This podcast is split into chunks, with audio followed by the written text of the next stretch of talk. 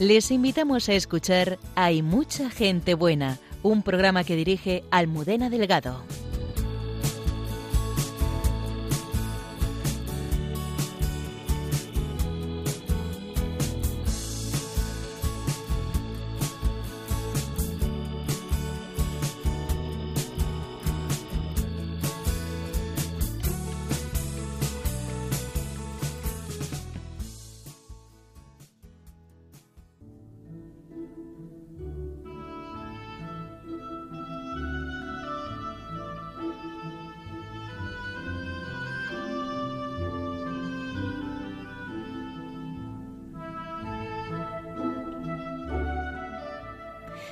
Buenas noches, bienvenidos una madrugada más del viernes al sábado al programa Hay mucha gente buena. Les presento a nuestros invitados de esta noche.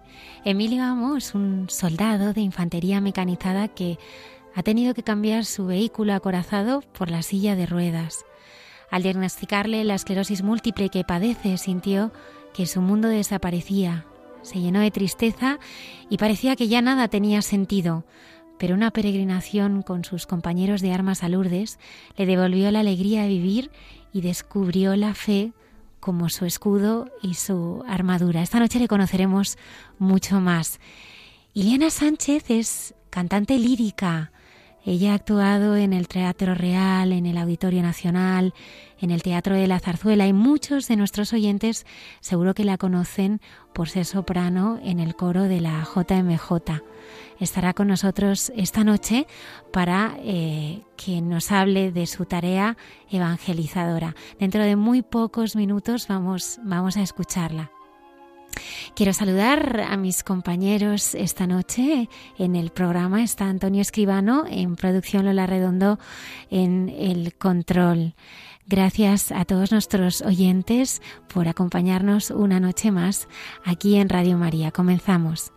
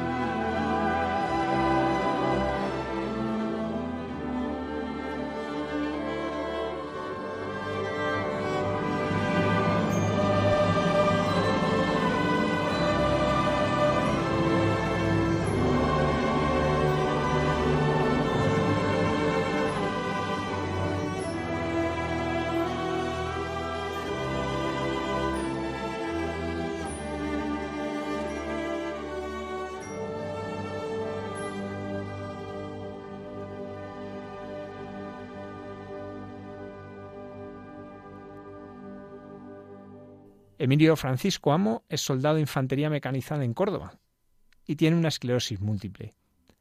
Emilio, ¿cómo era tu vida y tu fe antes de la enfermedad? Muy buenas noches. Buenas noches. Mi vida y mi fe antes de, de la enfermedad era la de un niño y un chico normal y corriente. un niño que tenía sus sueños, que tenía sus ilusiones. Yo quería ser sacerdote desde siempre. Entrelazo tu, las dos preguntas. Eh, crecí en un ambiente en el cual se me inculcó la fe desde que nací, porque también iba unida, sobre todo aquí en Andalucía, a que mi padre era el fundador de una cofradía, de la cofradía de la Virgen de las Angustias, y se me inculcó no solo el amor a la, Virgen María, sino también eh, la fe. Una fe tal vez de ir los domingos a misa, de ir a, los las catequesis. Fui madurando a lo largo de la, de la, del tiempo de mi vida y siempre estuvo muy presente y muy marcado el, el carácter religioso, el carácter espiritual. Tuve una inclinación muy fuerte hacia el sacerdocio yo recuerdo cuando era pequeño que incluso eso fue motivo de que a mí los demás niños de mi edad en el colegio me excluyeran de los demás, porque me decían, ahí viene el cura. Yo tenía una inclinación muy fuerte al sacerdocio, que me llevó incluso a ser seminarista, en este caso menor.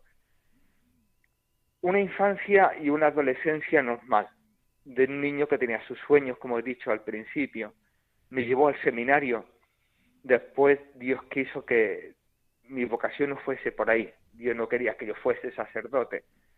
Y me llevó a querer ser militar.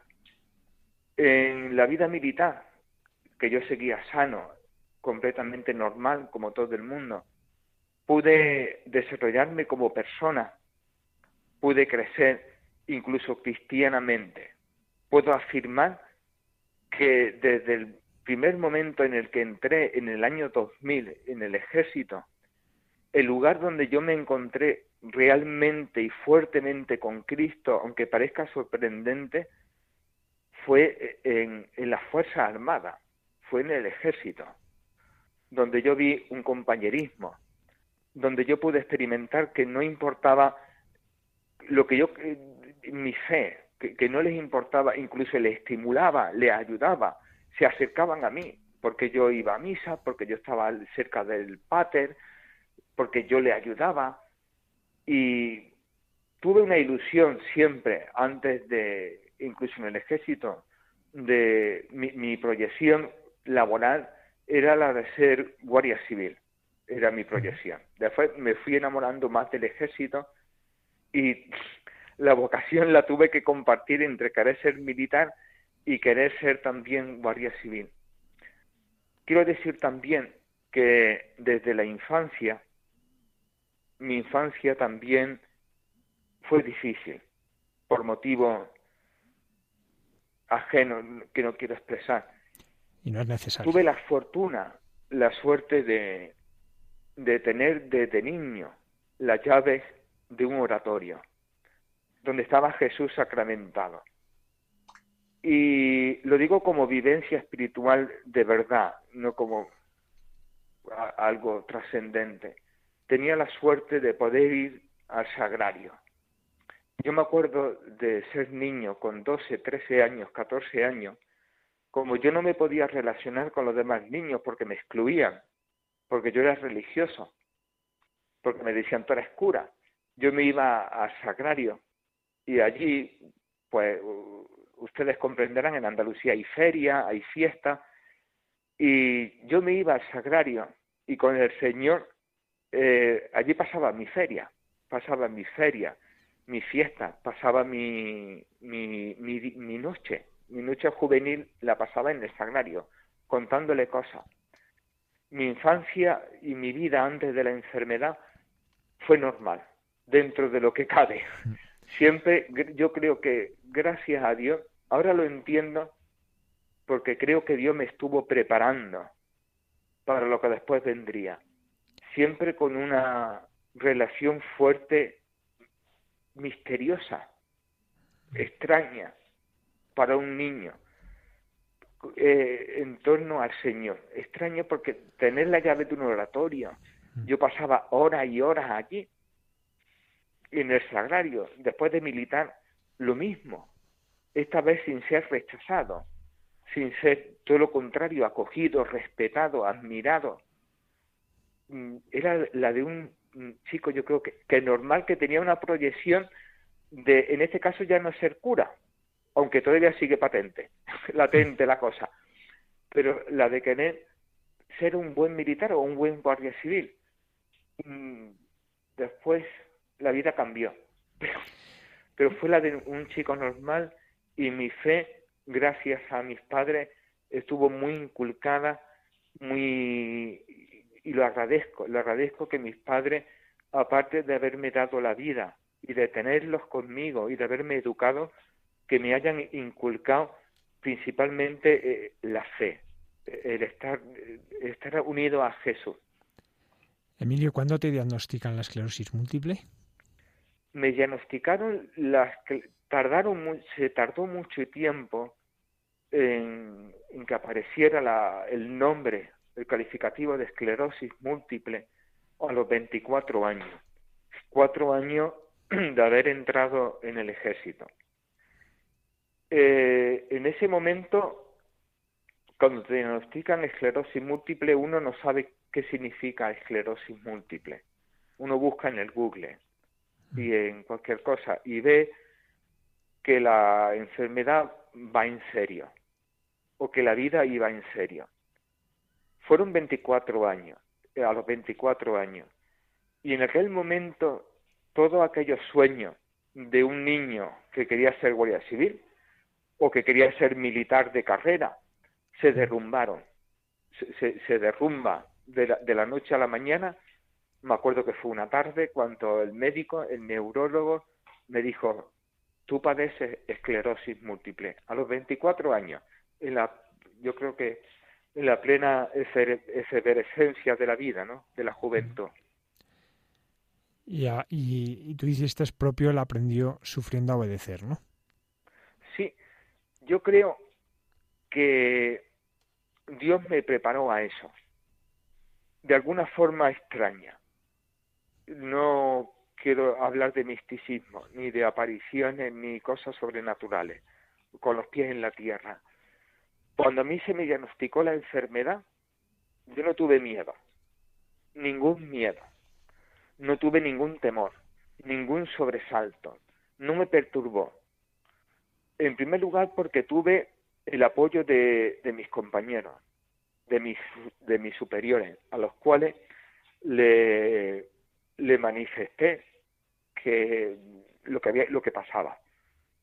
Mire usted, eh, tengo esclerosis múltiple. Yo no sabía lo que era aquello, pero tengo esclerosis múltiple que en aquel momento era lo que me impedía correr la, hacer la carrera cotidiana que hacemos en las Fuerzas Armadas por la mañana. Y me impedía otras cosas normales, como poder caminar.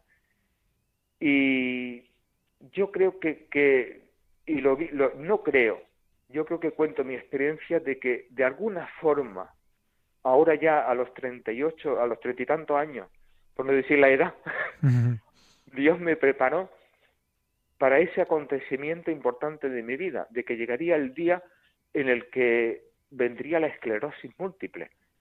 Y, lo viví con una paz increíble, aunque se, se demoronara todo, aunque todo se fuera al traste, todo, todos los sueños de un niño que quería ser algo en la vida, de quería ser alguien, que quería servir a los demás, se desmoronó pero tuve una paz, una tranquilidad, que yo hoy en día, cuando recuerdo aquel momento que fue en noviembre, no lo olvido, aún hoy no me explico cómo yo fui capaz de asimilar aquel diagnóstico con tanta, con tanta paz, con tanta paz, con tanta tranquilidad. Emilio, surge la oportunidad de ir a la peregrinación militar internacional a Lourdes. Eh, ¿En qué consiste y qué es lo que te mueve a ir la primera vez? La peregrinación militar a Lourdes, que realizan numerosos países, consiste y nació por la necesidad, eh, sobre todo a partir de la Segunda Guerra Mundial, de crear la paz, de hacer la paz. Los militares estamos para hacer la paz no estamos para hacer la guerra. Nuestro trabajo cotidiano y nuestra preparación consiste en eso, en hacer la paz. Eh, y por eso lo decidieron que la mejor forma de hacer la paz, de comprometernos con la paz, era acudir a los pies de la Virgen, y en este caso de la Virgen de Lourdes. Eh, y así lo hemos hecho hasta ahora, 61 años, yendo, este año en mayo hemos ido 15.000 militares del mundo a, a, eso, a comprometernos por la paz, a que no se vuelva a, a repetir una segunda guerra mundial o una tercera guerra mundial, aunque como dice el Papa esté sucediendo de otra forma. Fuimos a hacer la paz, a querer hacer la paz y pedir por la paz.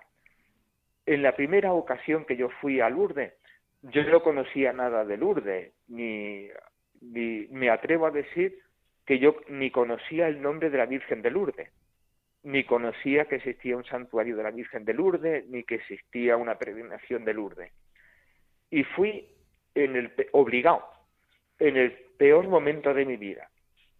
Fue un, un periodo en el que experimenté, por desgracia, un, una soledad inmensa con mi enfermedad, eh, una, una soledad ontológica.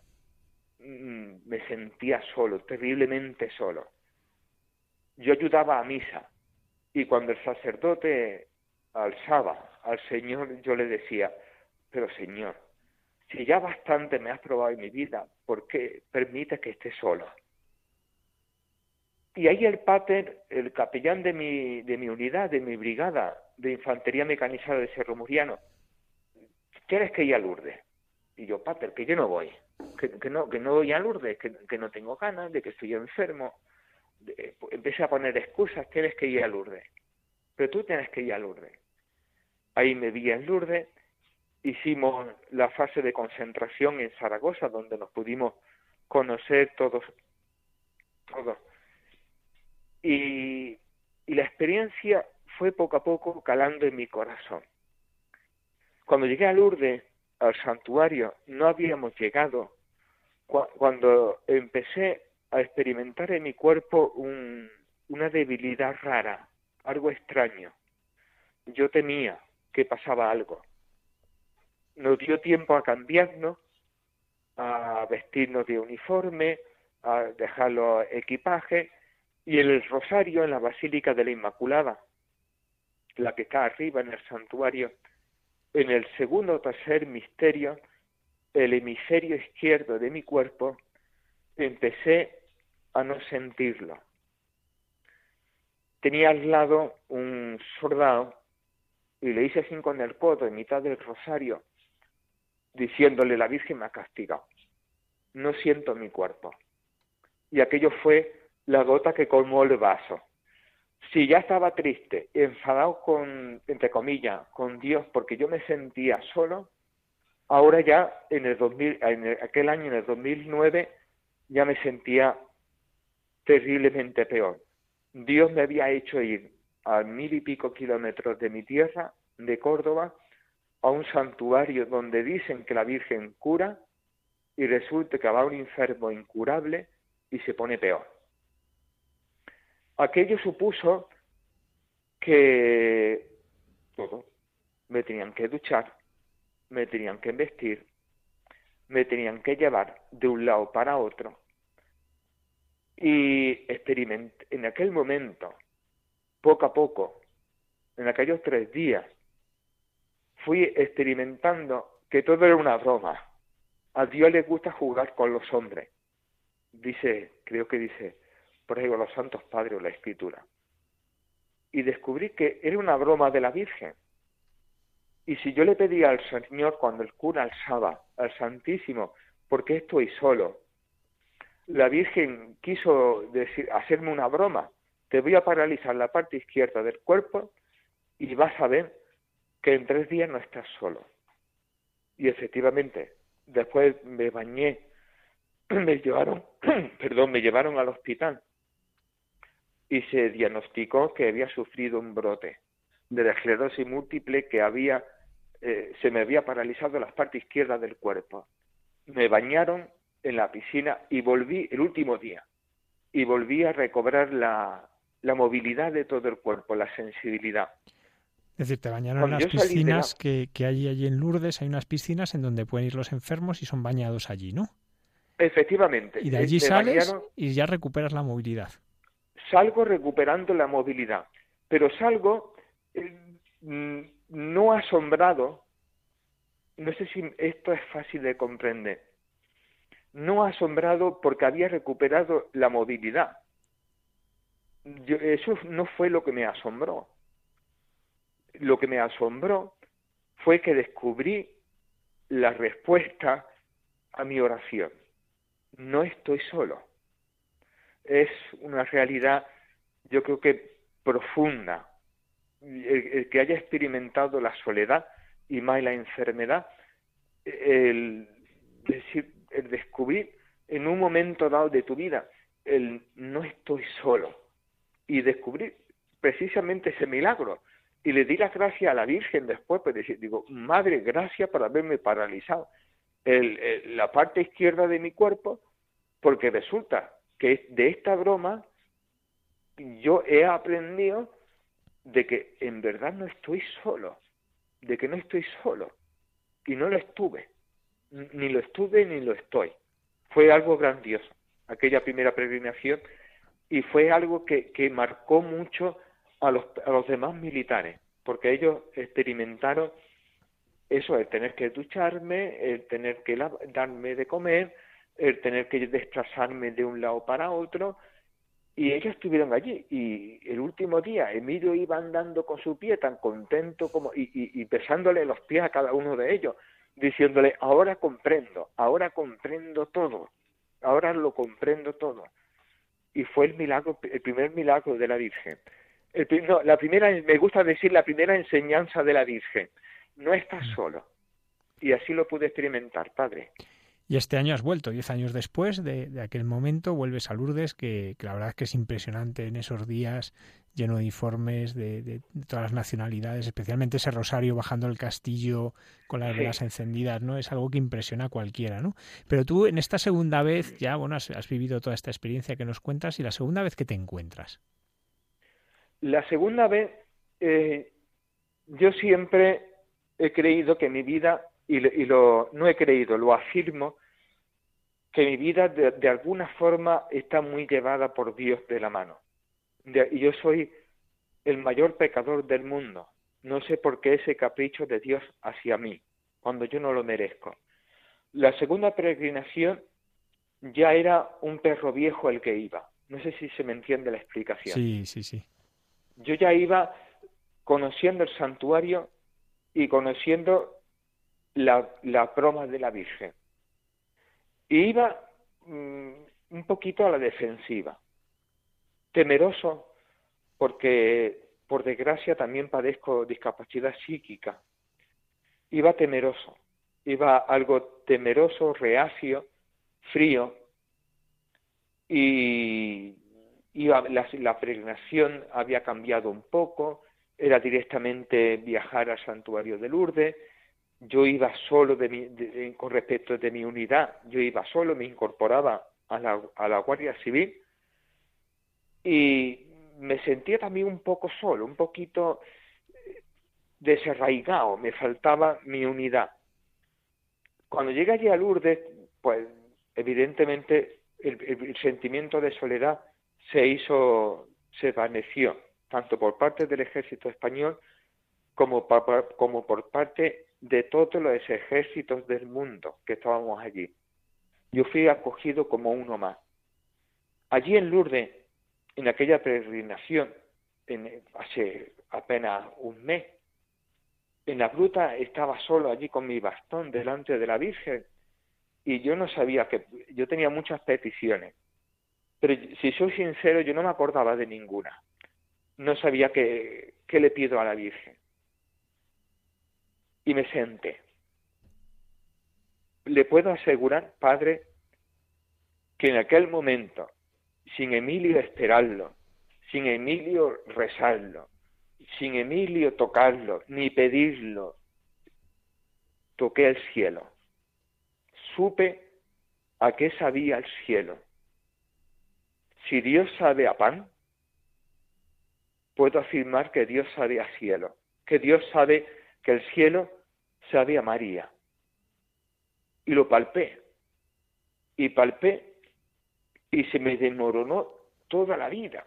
Yo estaba sentado, usted ha visto la gruta en las bancas aquellas de la Virgen, y, y, sin, sin haberlo pedido, sin haberlo, sin haberlo rezado de verdad, no solo toqué el cielo, sino que Dios se me demoró la vida. Y cuento por qué.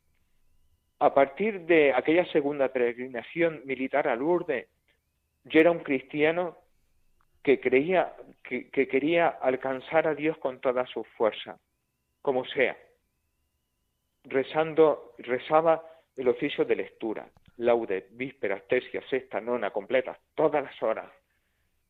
Creía que yo podía alcanzar a Dios cuanto más rezara, cuanto más hiciese mi esfuerzo de pelegianismo por alcanzar a Dios, cuanto más quisiera leer, cuanto más quisiera estudiar, cuanto más moral, cuanto más liturgia, yo sería capaz de controlar a Dios, o de tener a Dios a mi alcance, o de hacerme amigo de Dios, o lo peor, hacerme santo. Allí, la Virgen, eh, el Señor por medio de la Virgen, me derrumbó aquello. Y me mostró, me mostró que, que, Dios es sencillo, tremendamente sencillo, y que no me pedía que me esforzara tanto, que no me pedía que, que yo tuviera una atadura, por llamarlo de alguna forma, de rezar las siete horas canónicas, de rezarla, como si yo fuese a escalar el cielo por mi propia fuerza yo descubrí en aquel momento que mi, y lo, voy a decir con todo el dolor de mi corazón y con vergüenza, aunque está perdonado, yo sentí que era un fariseo.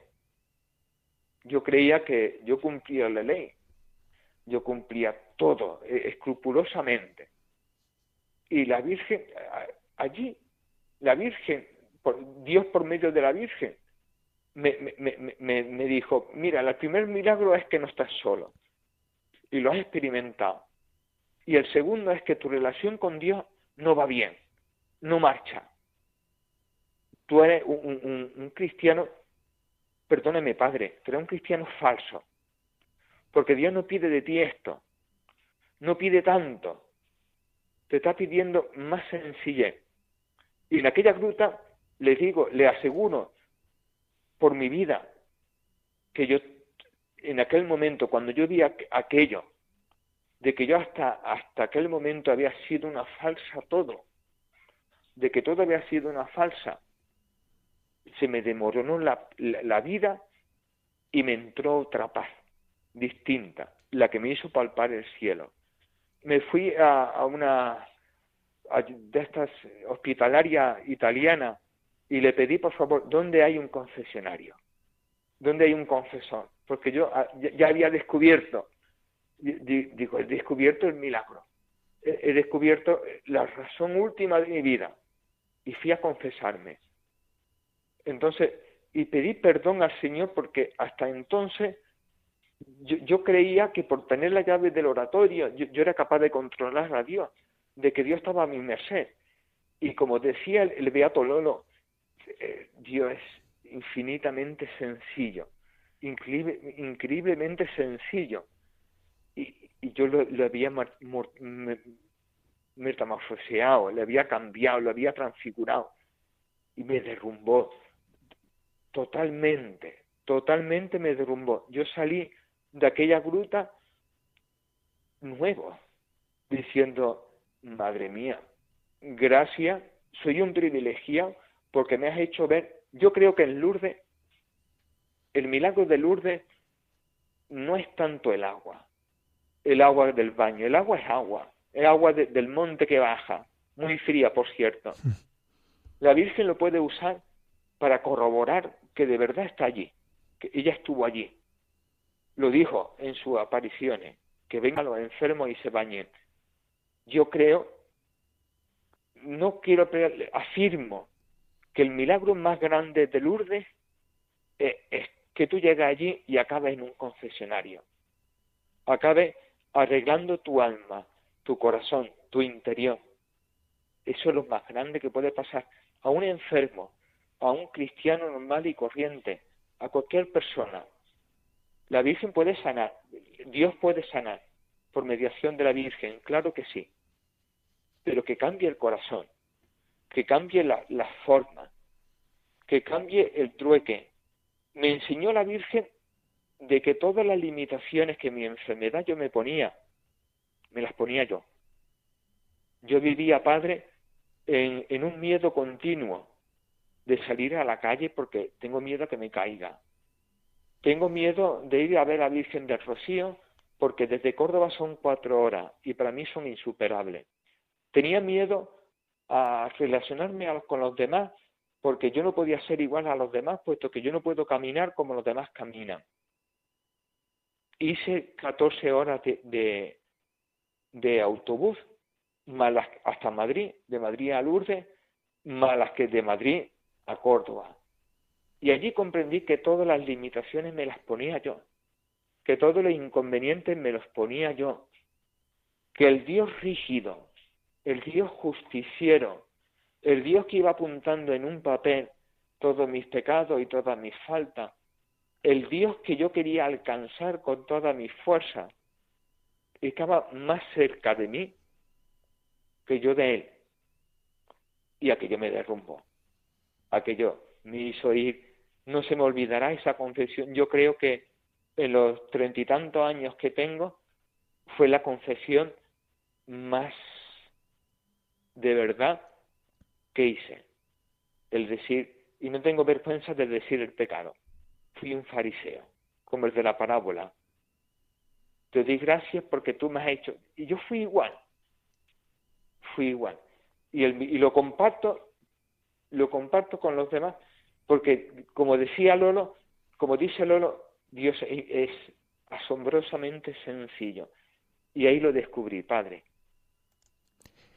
Emilio, precisamente quería hablarte del Beato Lolo, porque para ti ahora es tu binomio. Primero, por favor, explícanos qué es un binomio ¿no? A, nuestros oyentes en el ejército y luego cómo el Beato Lolo se ha convertido para ti en este binomio ahora. El binomio es el compañero que siempre va auxiliando al militar. Yo tengo mi binomio, que es la, siguiente persona que, va acompañándome a lo largo del día. ¿En qué momento Lolo se hizo mi binomio? Del cual tengo la suerte de tener una reliquia de él.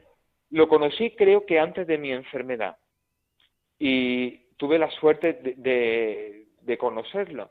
Experimenté con él después de haber leído su obra, después de tenerlo físicamente conmigo, pude experimentar con él, con él, que el dolor tiene sentido, que la enfermedad tiene sentido.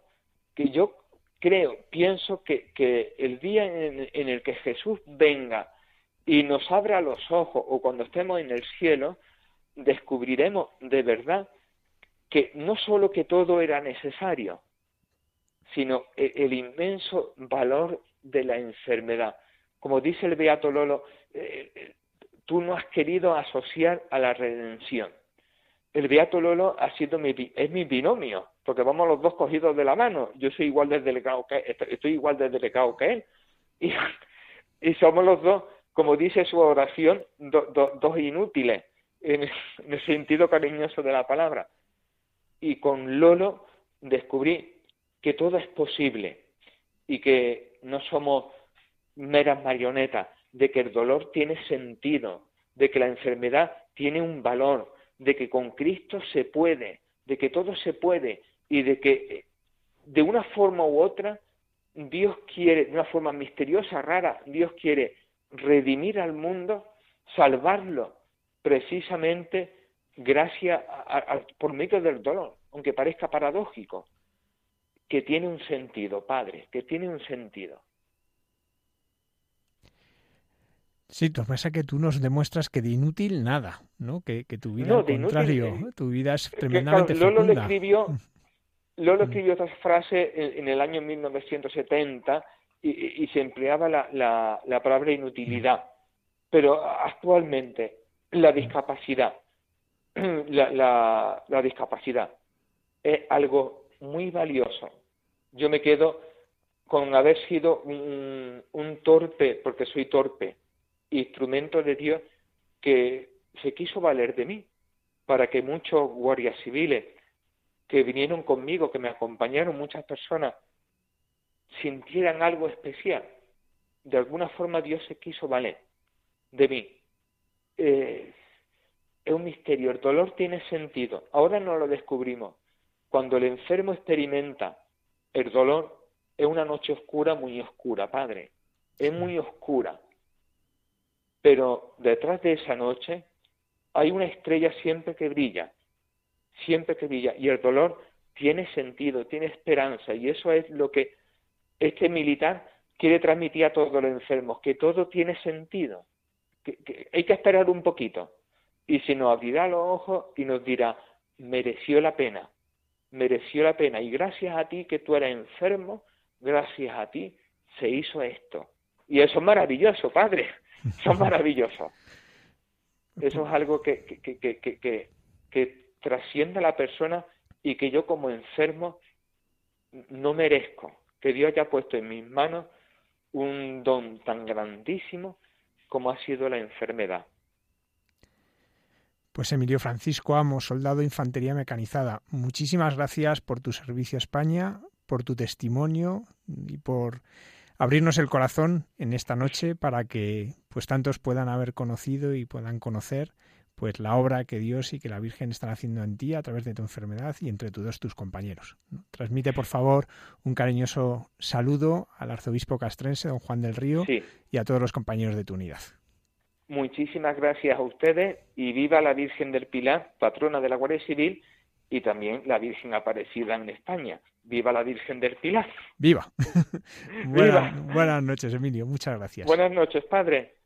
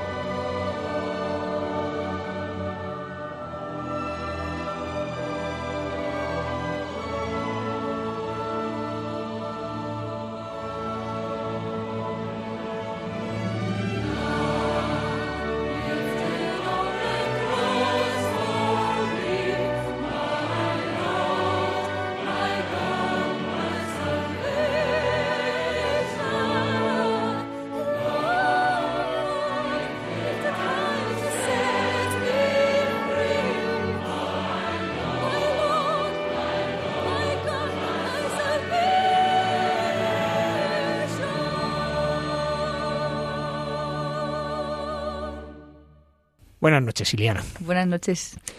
Pues como decíamos, recordamos que Iliana es periodista, humanista y también cantante lírica. Ella colabora con distintos coros, el del Teatro Real, el Nacional, el de la Zarzuela, el de la Comunidad de Madrid, pero muchos de nuestros oyentes la conocen por haber sido la solista del coro de la JMJ y por tanto algunas veces la escuchamos en nuestra cadena. Iliana, ¿cómo conociste tú a Dios? Pues yo creo que cómo no conocí yo a Dios es la pregunta. No soy, no soy consciente ahora mismo de ningún momento en el que no le haya conocido, en verdad, porque yo nací en una familia cristiana. Desde el principio de mi recuerdo de mis días siempre me han hablado de Dios, me han enseñado sobre todo a tener una relación muy personal con Dios, no hablarme de un Dios que está por allí, sino desde yo recuerdo desde que era pequeña ver a la gente en mi casa, a amigos, con mis padres, rezar el rosario y pedir a Dios, hablar con Dios de una manera muy sencilla. O sea, lleno de gente el salón rezando el rosario y ellos decían, ay Señor, por favor, por favor, que se cure mi hija que está fatal. Ay Señor, quítame estos nervios que no puedo ir a la operación así. O sea, hablaban directamente con él aunque no le viesen. Entonces uno va como impregnándose de esa manera tan sencilla y tan directa de hablar con Dios. Y entonces yo no recuerdo un momento en el que yo no le haya hablado así, por ejemplo, o en el que no haya sentido tampoco su presencia interior. O sea, yo recuerdo muy claramente como hasta los 14 años tener como un silencio interior en el que yo podía volver siempre y, y hablar con, con Jesús de cualquier cosa que yo estaba viendo o sea, por el camino de clase o era siempre una comunicación así. Entonces, no conozco en el momento, en el primer momento en el que fue, pero siempre ha estado ahí. Como dices, la familia en eso ha sido, ha sido fundamental, ¿no? Para ir pues creciendo en la fe. ¿Tú recuerdas así momentos en los que tú has sido conscientes de un crecer en la fe con lo que estabas viviendo, con lo que estabas participando? Sí, sí. O sea, yo recuerdo con, con mucha claridad varios momentos así de crecer en la fe. Uno de ellos fue cuando fui a la Ruta Quetzal. Mm, en el 2001 yo tenía 15 años y había entrado en el instituto hacía muy poco. Y en el instituto, que ahora después lo contaré, vivíamos una situación bastante misionera, ¿no? Pero porque era el instituto más grande de todo Madrid, Isabel la Católica. Y eh, cuando yo fui a la ruta íbamos a ir 350 jóvenes de 52 países del mundo. Entonces, ante esa desconocido, porque yo no conocía a nadie antes de ir, yo le decía al Señor, digo, por favor, que yo ahí sea tus manos, sea tus pies, o sea, que tú vayas por mí, para encontrarte tú con toda esa gente que yo no conozco, pero que seguramente tienes un motivo por el cual yo me tengo que encontrar con ellos, ¿no? Y, y después de, desde el 2001 hasta ahora, que han pasado 18 años, sigo teniendo amigos de, ese momento y viendo también eh, cómo ellos van acercándose a Dios de alguna manera. O sea que, que sí veo como ese un gran momento de fe. El instituto fue claramente un gran momento de fe. Porque de salir de un colegio en el que yo había estado desde los 6 años hasta los 14, que era todo eh, una clase por curso, eh, católico, eh, o sea, súper cuidado, femenino, a salir al instituto más grande, que imagínate que en tercero de la ESO había clases hasta la letra N. O sea, eso era como el océano era inmenso y tú te sentías como una pulga allí y muy distinto, o sea, había realidades muy distintas. O sea, en tercero de la ESO yo he visto a chicas hacerse porros encima de la mesa, entre los descansos de clase, con toda naturalidad y salir al parque, o sea, así fumando porros, pero eh, en medio del mm. instituto, que yo, me echaba las manos a la cabeza, claro, nunca había vivido nada igual. Pero curiosamente, este instituto, eh, que es de principios del siglo XX, tenía una capilla muy bonita y tenía capellán. Y de repente un día, en cuarto de hora, eso vi un cartel que ponía, si quieres venir a misa eh, los jueves a tal hora, eh, luego nos juntamos un grupo de, de chicas eh, para hablar. Y yo dije, esta es la mía. y allí que me presenté y conocí a cinco chicas que nos juntábamos todos los jueves para ir a misa en el recreo y después era mm, todos los días para hacer el mes de mayo y cuando se acababa las flores del mes de mayo era todos los días para hacer el mes del Sagrado Corazón porque habíamos encontrado pues nuestro lugar y, y, luego de ahí salió una chica para el Carmelo, otra chica para las Dominicas del Lerma, o sea que de esas cinco chicas fue un grupo bastante poderoso, por así decirlo, eh, para el Señor. Y, y otra experiencia muy bonita del instituto, con esta chica que entró al Carmelo, un día que fui a verla, me contaba, Iliana, es que es tan raro que hayas venido hoy a verme. Dice, porque es el último día antes del Adviento. Dice, y todas las familias quieren vernos hoy. Yo estaba allí donde ella tiene el, el, convento trabajando y llamé para pedir una hora para verla a ella. Dice, y resulta eh, que hay muchas familias que se han quedado sin poder ver a sus familiares y a ti te han dado una hora entera para verme. Digo, pues no sé, yo qué sé, pues he llamado antes, vete a saber. Dice, dice, no, Iriana, fíjate que cuando yo entré al instituto había eh, una monja que había fallecido muchos años antes que me dijeron que era de nuestro instituto y que le tenía mucha fe eh, porque como que llamaba las vocaciones. Y cuando yo hice mis votos, de repente me dijeron a los días, uy, vea, resulta que tus votos han coincidido con su fecha de entrada de esta monja. Yo decía, uy, pues qué casualidad. Dice, yo no la he conocido, que tampoco es que le tuviese mucha fe. Cuando hizo la profesión perpetua, uy, vea, alguien se daba cuenta a los meses, que es que tu fecha ha coincidido con la fecha de la muerte de esta mujer. Pues, vaya. Me decía, ¿y a que no sabes qué día soy, Iliana? Digo, pues ni dice, su santo. Digo, qué fuerte. O sea, que es el poder de la intercesión de la oración de esa mujer de nuestro instituto, dice, yo estoy segura de que mi vocación a este Carmelo en concreto es gracias a la oración de nuestra compañera de este instituto, a la cual ni hemos conocido. Y que claramente hoy nos dice que, que está con nosotras aquí, o sea, que eso es real. Entonces, ese fue un momento de mucha luz, de ver lo que nosotras habíamos vivido allí, cuál era el resultado en nuestras vidas y cuál podría ser en las vidas de otros, porque, o sea, de comprender muy bien la, la comunión de los santos o sea, de, qué hace tu oración, qué hace la del resto en tu vida, o sea, que tú eres libre, pero hay gente que te está ayudando. En la medida en la que tú te pones en la sintonía de, de la voluntad de Dios, hay otros que te están ayudando también por ese camino y verlo tan palpable y ver todo lo que nosotras habíamos sufrido, porque en el instituto sufrimos, o sea, sufrimos bastante. O sea, con, con 15, 16 años, cuando vino el Papa Juan Pablo II en 2003, nosotras pusimos carteles para animar a la gente a ir a, la visita del Papa, íbamos clase por clase animando en un sitio en, la que, eh, en, el que en esa época la mayoría son comunistas o, socialistas o gente como muy bastante violenta y nos han hecho de todo. O sea, entrar en las clases y gritarnos, literalmente, gritarnos por el pasillo, coger los, los carteles del Papa y pintarles con tipe 666, pintarles bigotes, pintarles de todo. Y nosotros no teníamos más carteles, así que los retirábamos, los raspábamos todo, todo el tipex y los volvíamos a poner. Y decíamos, mira, no, o sea, porque si, si uno va, ya me merecido la pena. Y solo con ver el testimonio de alguien invitando a la fe con esa edad, eso es bastante fuerte. Entonces, sí, o sea, yo he visto como he tenido grandes momentos así de, de ver claramente que el Señor está y que te, que te quiere por algo en un lugar concreto, ¿no?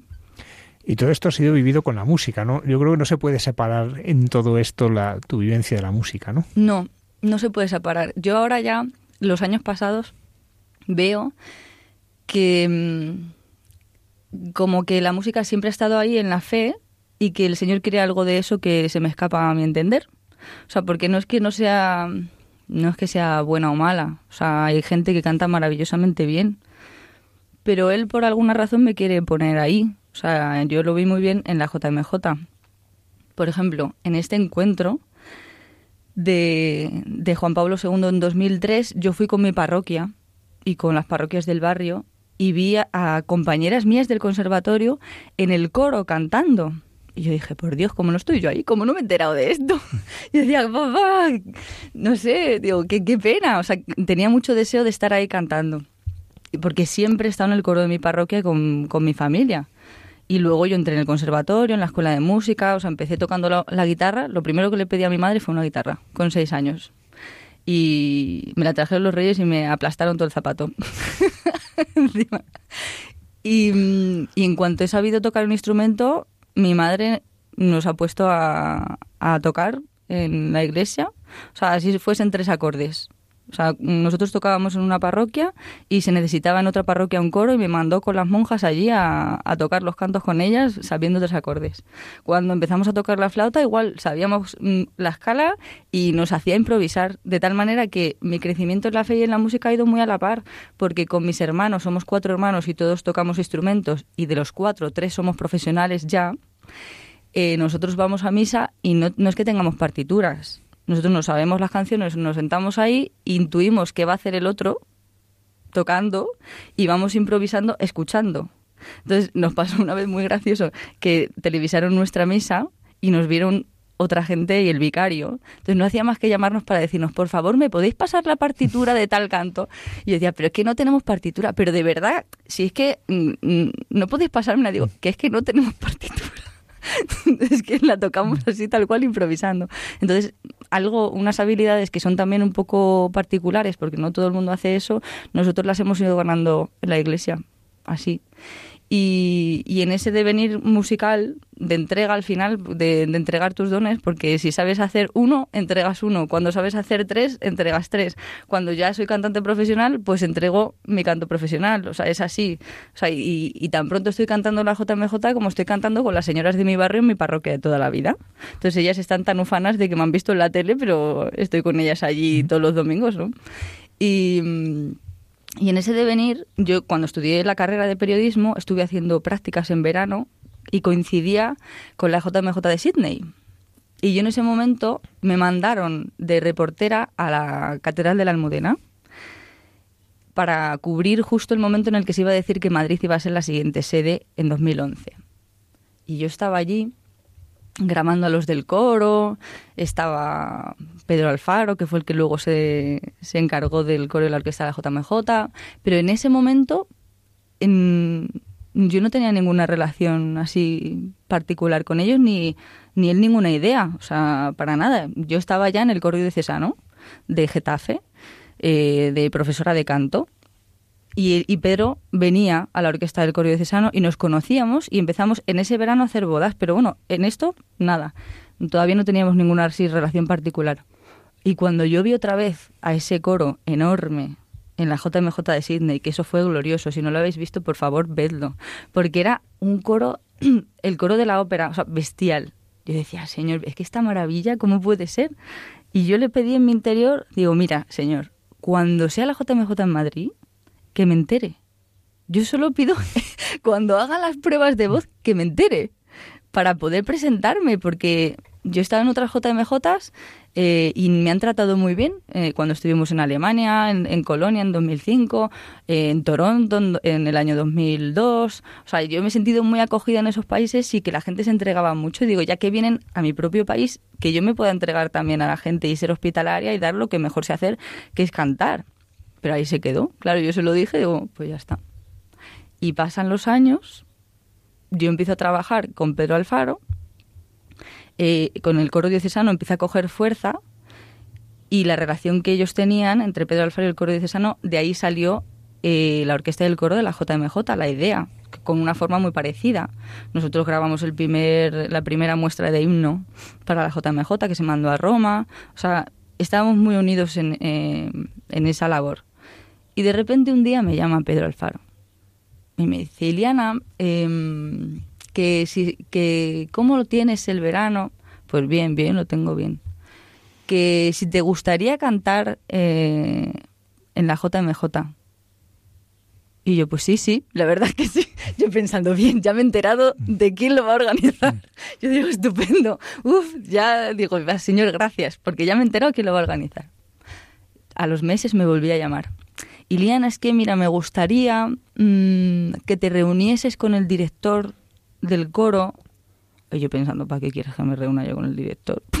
¿Sabes? Como que no le veía yo mucho sentido. Digo, si yo sí, sí, me gustaría que le conocieses. Pero él me iba llamando y me iba dando como mensajes, pero no me daba nada concreto. O sea, me decía, me gustaría que te reunieses con el director. Digo, bueno, pues vale, pues me reúno con el director y así me conoce. Digo, pues, pues muy bien. O sea, él ya sabía cómo cantaba perfectamente. O sea, no, pues bueno.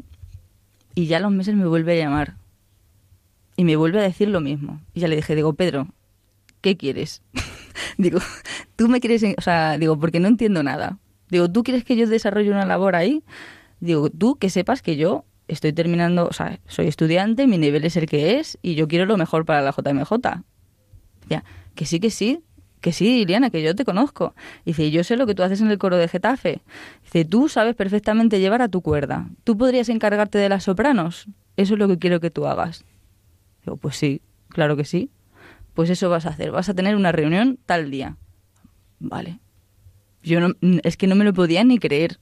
O sea, y cuando yo fui a la reunión, menos. Cuando yo, sé, vamos, de repente veo sentado allí al director del coro, en ese momento, que luego cambió, que era el jefe de bajos del coro de la Comunidad de Madrid.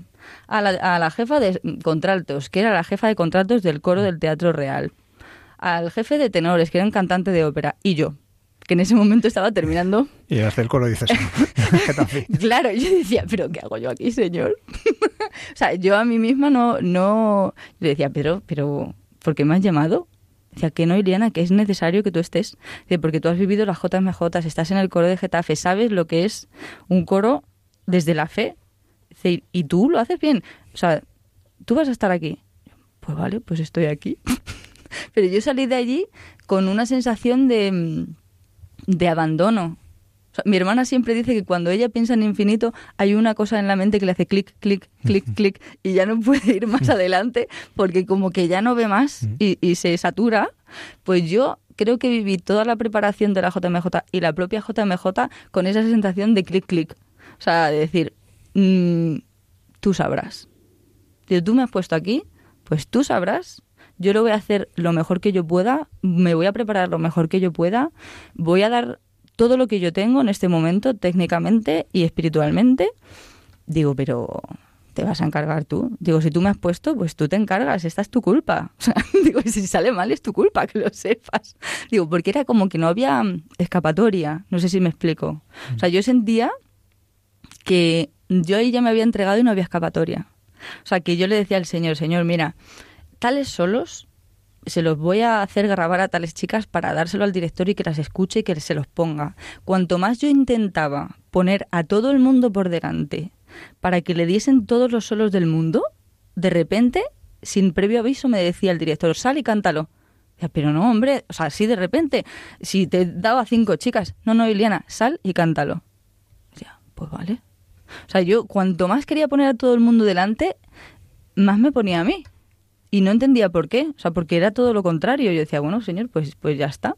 Y yo por dentro pensaba, digo, no habrá gente en el mundo y no habrá gente en España que te haya pedido exactamente lo mismo que yo. O sea, que te haya pedido estar aquí. Digo, si yo solo te pedí estar en medio de estas 200 personas cantando. Y no solo me das eso, sino que me haces jefa de las sopranos y solista también. Y no solo eso, porque yo en ningún momento manifesté cuáles eran las canciones que me gustaban más y menos, que todo el mundo las tenemos. O sea, yo decía, si he venido aquí a cantar, he venido a cantar todo. Y si esto es un regalo, es un regalo todo. Y cantaré lo que me manden. Y ya está. Pero claro, uno tiene como sus preferencias. Entonces, la semana de la JMJ, la anterior, que era cuando ya se repartía un poco todo, mm, me llama el director, Iriana, vas a cantar tal, tal, tal y tal. Muy bien, muy bien. Gracias, gracias. Las que menos me gustaban. Ya, bueno, pues gracias, señor que te puedo cantar esto. A la semana me llaman, te vamos a hacer otra prueba, Ileana, para, para tales solos. Me hacen la prueba y justo me dan los que más me gustan. digo, gracias, señor. o sea, era todo así, era todo decir, es que ellos no saben, o sea, solo sabe el señor lo que yo quiero, lo que a mí me gusta, lo que le he pedido hace cuatro años y de repente me lo da todo todo, todo. O sea, es que no, no, no podía haber pedido más. O sea, era como una sobreabundancia enorme.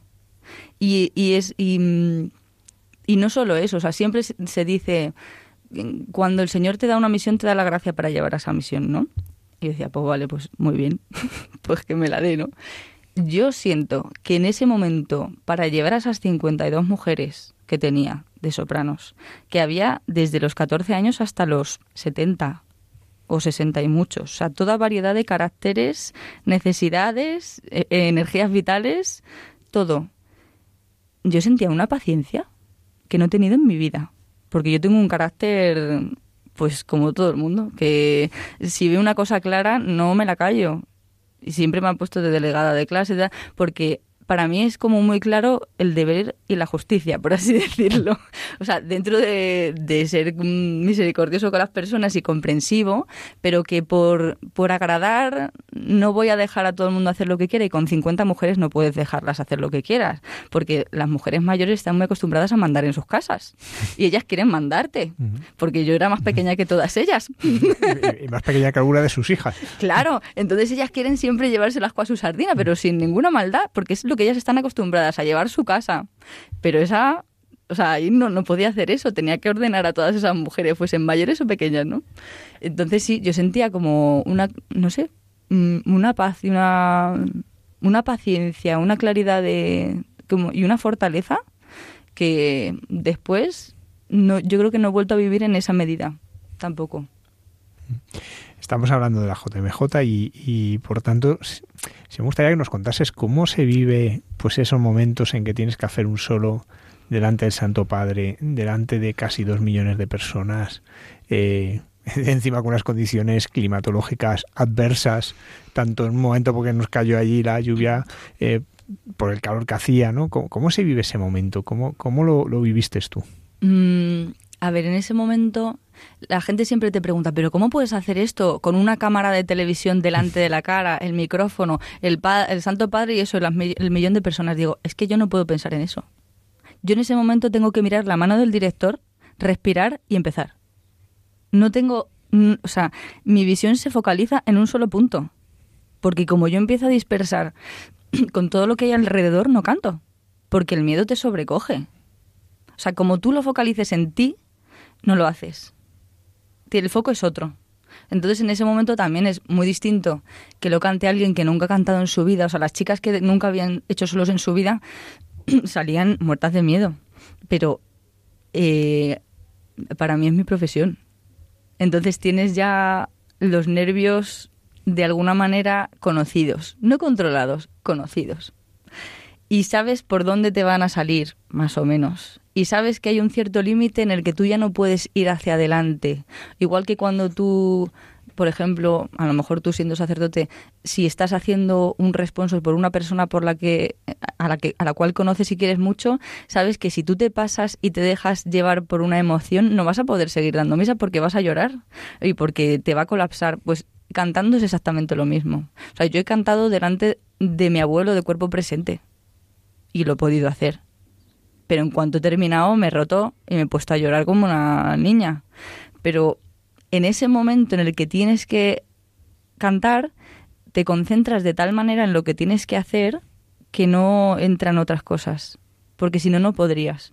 O sea, físicamente eres como cualquier otra persona, pero ciertamente, mm, como es una actividad muy repetida, cuando ya has salido al escenario muchas veces y has vivido eso, la primera vez te tiemblan las piernas, la segunda vez salen gallos, la tercera vez de repente es que, te, que no, no eres capaz de, cantar y te pones como, uff, o sea, todo descontrolado.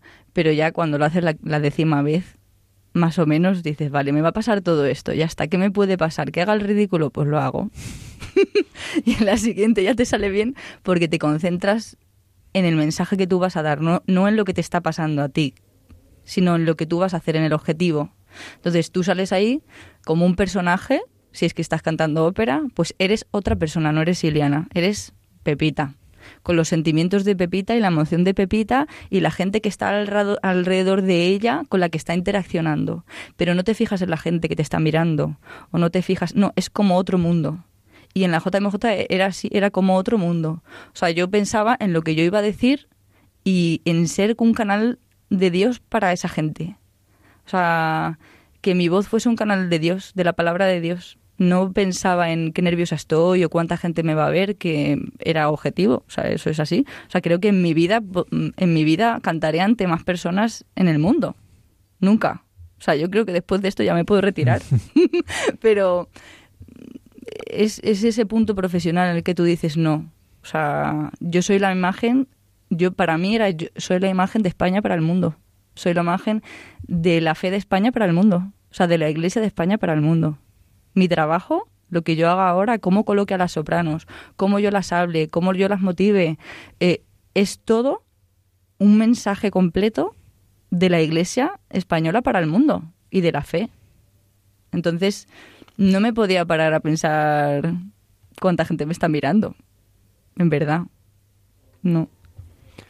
A veces parece entenderse la música como un entretenimiento dentro de la liturgia, ¿no? como un momento de, bueno, pues ahora como que separa ¿no? las cosas cuando es parte del lenguaje de Dios, ¿no? Sí. ¿Tú cómo vives esa responsabilidad que es eso?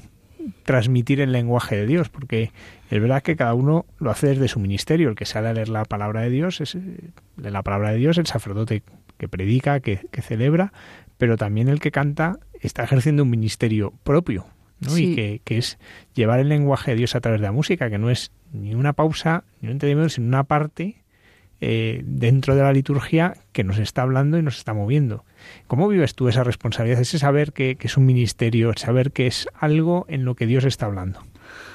Pues mm, lo vivo, a ver, lo vivo de distintas maneras. O sea, por un lado, intentando formarme en la medida de lo posible para comprender ese, ese hecho porque si no, lo más fácil es decir, bueno, pues eso, llego aquí y canto un poco lo que me apetece a mí, o lo más bonito que me parece a mí, o no sé, intentas apañarlo a tu manera, ¿no? Pero para un testimonio que tuve que dar, estuve leyendo Sacrosanto un Concilium y de repente entendí lo que había hecho en el resto de ámbitos sin, sin ser tan consciente y decía, la música como otros lenguajes dentro de la liturgia, tiene el objetivo de santificar a los fieles. Y dije, madre mía, santificar a los fieles. La música santifica a los fieles. Y entonces es muy importante lo que tenemos que hacer. O sea, no puedes poner cualquier cosa. No puedes hacerlo de cualquier manera. O sea, lo puedes hacer desde tu pues desde tus capacidades. Eso el Señor te ha creado y lo comprende y tú te estás entregando de esa manera pero sí con el, objetivo puesto en que eres una parte crucial dentro de la liturgia y que tienes que adherirte a ella y, ser muy obediente, eh, vamos, todo lo más que puedas. E intentar leerte los, los documentos que hay sobre música en la iglesia, intentar formarte lo mejor que puedas en, en buscar cantos que sean adecuados, en preguntarle al sacerdote si eso está bien o no. Eh, en si no hay algo en tu parroquia que necesites como un grupo de formación específicamente para el coro que se haga. O sea, buscar medios para que ese, ese, ministerio sea lo que tiene que ser, que es un medio de santificación de los fieles. O sea, yo creo que hoy en día muchas veces se entiende la liturgia, la gente como algo pasado, ¿no? Y demasiado pomposo para el hombre de hoy. Y lo que yo experimento, sin querer, no buscándolo, es que cuando, cuando vas a un sitio en el que se, se cuida la liturgia hasta el máximo, no en sí por el hecho estético, sino por el hecho espiritual, que el sacerdote se reviste como tiene que revestirse, porque él sabe la dignidad de su sacerdocio y el significado de cada prenda que lleva puesta, que es súper fiel a el, texto de la liturgia y que no se inventa palabras, sino que lee las que están puestas, porque está en unidad con toda la iglesia. Que el coro canta lo mejor que puede y los cantos son para, vamos, o sea, lo más pegado a la liturgia de ese día. Que el templo está limpio, que, o sea, que todo está en conjunto y que hay un ritmo hay un ritmo en la liturgia que no vas corriendo porque estás pensando en que la gente se tiene que ir, sino que estás dándole a Dios el espacio en ese lugar y todo va a un ritmo pausado y mm, sin ser lento, porque estás viendo que tú estás trayendo a Dios ahí. O sea, que la liturgia es como un cuadro que es lo físico que el hombre necesita para encontrarse con Dios que no es físico. O sea, que es solo en Jesús, pero que no le podemos ver ahora. O sea, el mismo Jesús se quedó en la Eucaristía, que es algo físico, y nos dejó la liturgia, que es algo físico para comprenderle a nuestra manera humana, ¿no? Entonces, yo creo que, que cuanto más se cuide la liturgia, más encuentras a Dios en esa liturgia y nosotros como, como coro tenemos que, que, esforzarnos también en pegarnos mucho a la palabra de Dios y en ser muy obedientes al magisterio de la Iglesia en ese momento. Y, y vivirlo de esa manera, o sea, que tú con, con tu persona no santificas a los fieles. Tú con tu persona, dejando a Dios que pase a través de ella, es como Dios santifica a los fieles. Y nosotros hemos tenido testimonio de esto en el coro diocesano. O sea, nosotros intentamos poner como cualquier eh, gente, cualquier grupo, todos nuestros medios a nuestro alcance. O sea, yo intento pues que los cantantes canten con la mejor técnica que ellos puedan aprender en el tiempo que tenemos, siendo realistas. O sea, intentamos hacer todo lo materialmente posible. Si eres un coro, sé el mejor coro posible dentro de tus posibilidades, ¿no? Y después ya el Señor hará lo que Él tenga que hacer. Si, si todo el mundo está en unidad, ahí el Señor lo hace y lo hemos visto, ¿no? Si nosotros tenemos claro que nuestro coro no es un coro de concierto ni un coro para hacer mesías participativos, que están fantásticos, sino es un coro litúrgico y que nuestro coro está para orar y que si está para orar nosotros tenemos que orar y ser personas de fe y estar con, e, con esa intención en una celebración, de repente te llegan testimonios en ordenaciones sacerdotales que te dicen, mira, eh, había tal persona, tal familiar de este sacerdote que ha ido a verle y, y no creía, ha ido por puro compromiso porque era su sobrino. Y se ha sentado allí y las ordenaciones son larguísimas. O sea, que podía haberse aburrido con una ostra. Fácilmente tres horas, muchas sí. veces. O sea, podía haber sido horroroso para esa persona. Pero no, fue todo lo contrario. Y lo que nos manifestaron fue, esta persona, al escuchar al coro, dentro sintió que Dios existía. Y se fue, otro día se confesó y empezó una vida de fe. Pues así de importante es este ministerio, ¿no? Porque la música, al servicio de la palabra de Dios, y la música sola, o sea, tiene una potencia muy grande en la emoción interna del hombre. Y te toca unas teclas que no te tocan a lo mejor otras cosas. O te toca las teclas que el Señor quiere en ese momento, porque ese es el lenguaje que tú entiendes y a lo mejor no entiendes otro lenguaje, ¿no? Pero es un arma muy, muy, muy potente para, para la santificación, sí. La belleza va a salvar el mundo, ¿no?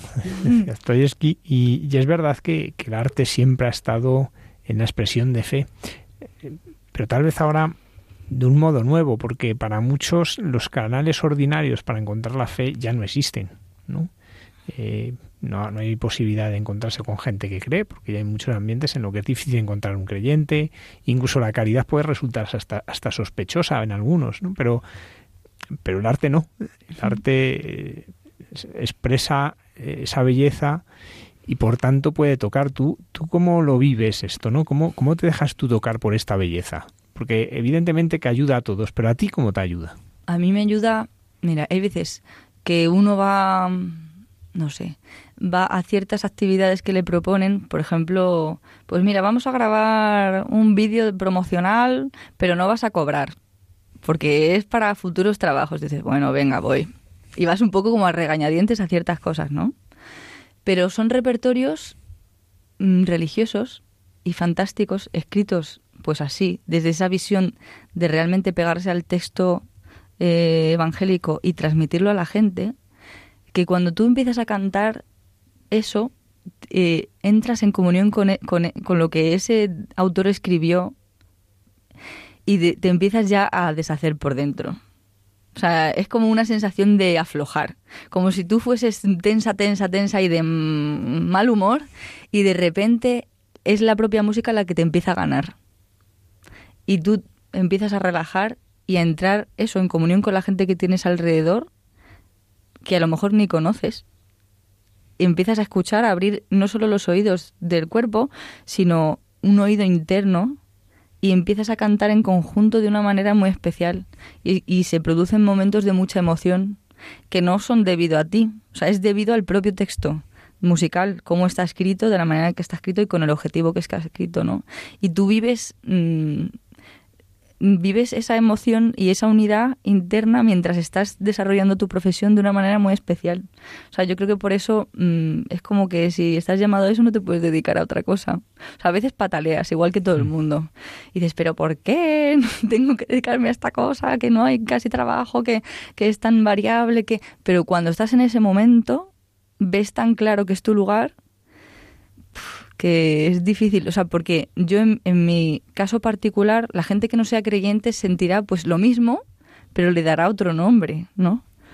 Pero para mí, como creyente, es como eso, encontrar la alineación interna, como si se alineasen todos tus planetas, quién tú eres. O sea, yo Iliana hija de tal, yo Iliana hija de Dios, yo Iliana cantante, yo, o sea, yo Iliana humanista, yo Iliana todo se junta.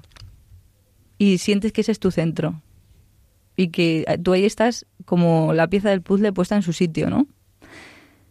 Y, y a mí eso me pasa cantando música litúrgica eh, en la misa y cantando música litúrgica en un escenario. O sea, si yo he cantado de solista Requiem de Mozart, pero es que el Requiem de Mozart es un Requiem que es una misa. Entonces, no lo puedes separar, porque el objetivo es el mismo. Aunque el uso actual sea llevar una música fantástica de Mozart al público en general en un gran teatro, está escrito como una misa para pues para la liturgia.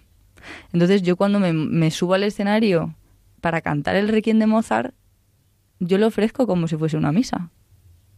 Igual, yo digo, mira, Señor, yo te ofrezco esta misa que vamos a cantar por, por todos mis compañeros que no te la van a ofrecer y para la conversión de todas las personas que me van a escuchar y que nos van a escuchar. O sea, que sea un momento, pues eso, de unión contigo.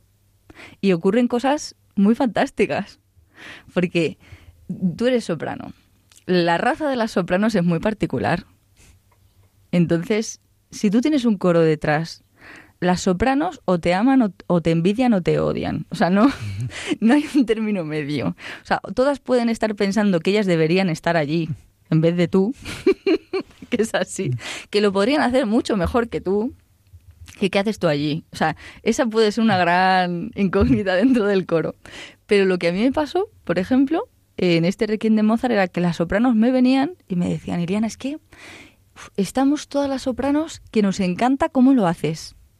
Dice, porque tus compañeros son fantásticos, ¿eh? eran todos grandes mm. cantantes, son fantásticos, son fantásticos, de verdad. Dice, pero es que tú tienes algo que... Y se quedaban calladas. Algo como... Algo que... Yo decía, algo que... Pues eso es.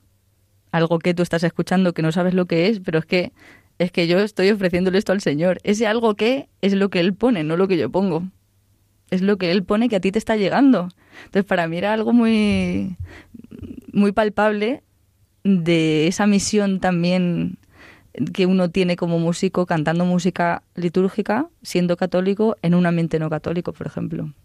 Sí, bueno, en cierto modo, el otro cantante conoce la partitura y tiene una ejecución perfecta, pero tú conoces a quién se le canta. Ahí está. Y ese es el punto que hace que todo sea distinto, ¿no? Ahí está. Se contado la anécdota esa, estas que no sabes si son verdaderas o inventadas, ¿no? De, de, una campiña británica, es una serie de personas, ¿no? Y uno de... había un actor muy famoso de teatro y le piden que recite algo, ¿no? Y entonces, pues, ¿por qué no recita el Salmo 22? Dice un clérigo que había allí anglicano.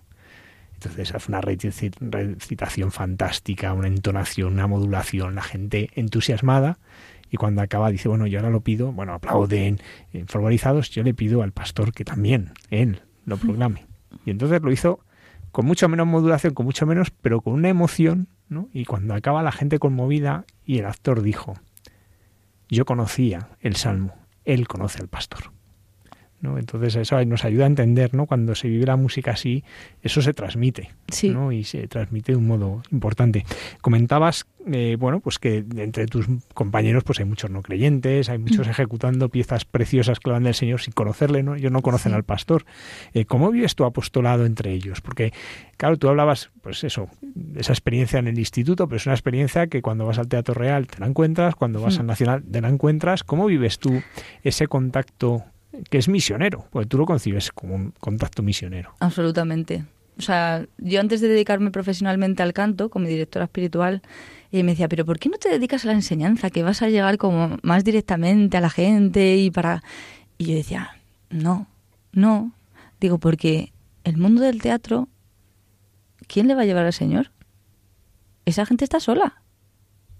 Es que en el mundo de la enseñanza ya hay mucha gente. Digo, pero yo siento que el Señor me está llamando al otro lado, porque no tienen quien vaya. O sea, es que es como, no sé, como darle la espalda y dejar solas a esas personas. Y, y lo he ido viendo en toda la etapa de estudio y ahora en la etapa también de vida profesional. En la etapa de estudio eh, en todas estas profesiones artísticas hay un mundo en el que tú te sientes solo, por un lado, porque eres tú solo todo el rato interpretando cosas en el escenario con, con todos tus sentimientos abiertos, por así decirlo, en todas las clases. En la clase de escena te están exigiendo todo el rato que, pues siente esto, ahora piensa en esto, ahora recuerda esto, ahora para llevarte a un punto de emoción en el que tú puedas transmitir, en el que estás todo el rato como tocándote por dentro. O sea, no es como si tú llegas a una oficina y te pones a hacer un trabajo y luego ya sales con tus amigos y alguien te cuenta algo y te emocionas. No. O sea, imagínate cinco años en, el, en los cuales muchas horas de la semana están todo el rato tocándote todos tus palos interiores. O sea, es complicado. Y tú estás solo ante eso. Y cuando sales al escenario y cantas, estás solo ante eso. O sea, es como abrir tu interior hacia toda esa gente. O sea, es de una manera bastante vulnerable. Y cuando mm, te juntas con esas personas, al final también se da hoy en día como un mundo de la imagen en el que parece que tienes que ser el más guapo, el mejor vestido, el más elegante, el más exitoso, dar como una imagen, una carcasa que te tienes que poner para venderte, para esa autopromoción. Y, y, y si juntas la imaginación, con todos esos sentimientos, con toda esa carcasa, hay veces que se dan verdaderos esperpentos.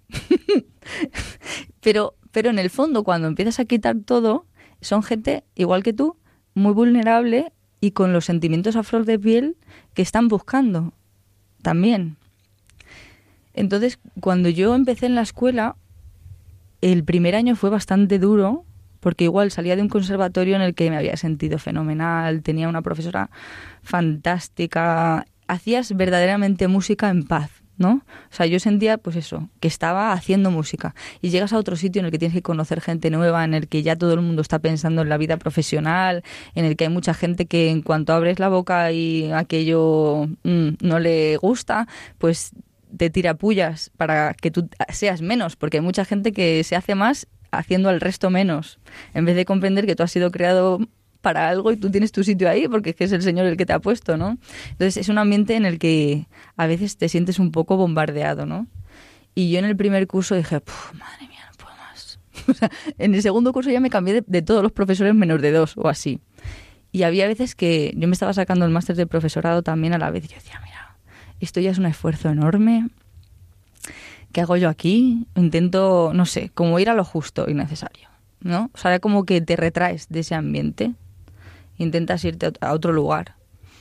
Y de repente yo, en la oración, porque cuando ya te sientes así, yo me iba al lado de la escuela, hay una iglesia que tiene adoración perpetua.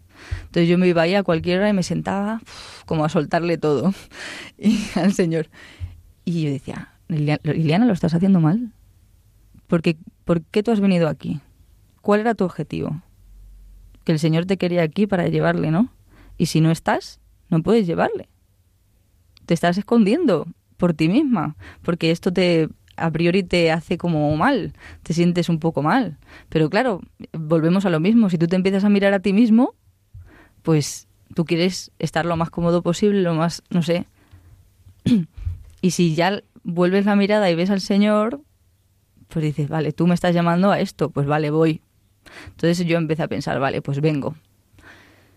Vengo aquí, aunque solo sea para que tú estés. Entonces ya mi visión cambió al entrar en la escuela el siguiente año. O sea, yo pensaba, pues voy a misa por la mañana, comulgo las veces que yo podía por el horario hacer eso y entro aquí contigo y tú vas a entrar y tú vas a hacer. Ya está, no tengo que hablar. Solo tengo que dejarte pasar a esta escuela, que es lo que tú quieres pues ya está. Y empecé a ver mm, cosas que podía hacer ahí, ¿no? Que no eran, no sé, o sea, no era empeño propio, sino que cuando uno se, se deja, pues ya de repente es como que florece, ¿no? O sea, y cuando fui a, ejercicios ese año, mm, he tenido como varias luces para hacer cosas en, en, en los ambientes en los que he estado en ejercicios. Todo el mundo decía, es que la escuela tiene aquí como, como que entras por la puerta y se te cae una losa encima. Es que hay un, como un mal ambiente, la gente dice, como unas malas vibraciones. Entonces, y yo pensaba, a ver, pensemos con la cabeza. Si todo el mundo dice que hay malas vibraciones, ¿quién las causa? Todos las causamos. Porque si la culpa es de un ente desconocido y no hay un foco particular que digan, esta persona es una indeseable y me está causando mal. Todo el mundo se siente mal y se quiere sentir bien. Pues hay que hacer algo para que la gente se sienta bien, ¿no? Entonces en ejercicios, de repente pensé, vale, pues vamos a hacer una campaña mm, de, de buenas palabras. Entonces me cogí a un equipo de chicas que tenía allí que también eran católicas, nos juntamos así como escondidas en una clase, las iba llamando. Decía, ¿tú quieres hacer esta, la llamamos campaña de Navidad? Entonces, en el mes antes de Navidad teníamos unos POSIT que compramos una tienda, en los cuales escribíamos frases que íbamos pegando por todas las clases, por todas las taquillas, por, por el comedor, para que la gente se los encontrase, para hacer una campaña como de, de, buenas palabras en los que poníamos, tu voz eh, es un regalo del cielo. En otra poníamos, cada vez que te escucho cantar, se me ponen los pelos de punta. En otra poníamos, eh, no te preocupes si has tenido un día malo, mañana va a ser un día fantástico. O sea, eran cosas así muy relacionadas con, con lo, lo, que cada uno está dando allí, que es su voz, y con la autoestima también, y con sentirse único, que al final es lo que, pues, eh, es lo que Dios quiere, que tú eres un hijo de Dios y eres único para Él. O sea, ahí tienes tu lugar ahí, ¿no? Sin ponerle un nombre católico, sin dábamos ese mensaje de que tu voz es única, no sufras. O sea, siéntete bien. Y vivimos unas navidades preciosas, o sea, pero bonitas. Eh, primero el grupo que nosotras teníamos, que nos empezamos también a unir mucho allí, en la escuela, y segundo que veíamos que el ambiente realmente estaba cambiando. Eh, que la gente en la fiesta de Navidad estaba todo el mundo como muy alegre. De repente eh, había personas que cogían estas, estas mm, hojitas y le hacían una foto y la subían a Facebook decían, quien me haya escrito esto, muchas gracias porque de verdad que me ha alegrado el día. Y iban subiendo esas cosas a internet y veíamos que tenían un impacto real y que mucha gente después de años la llevaba en el monedero. O sea, que veías que el Señor realmente estaba haciendo una obra ahí, que era lo que él quería. El tiempo empieza a pasar y en los años siguientes de haber vivido yo en la cafetería cosas del tipo que había una mesa de gente en la cual nadie se acercaba porque era como que tenían una valla eléctrica. O sea, muy ah, violento a todo el mundo querer estar en la misma mesa del comedor.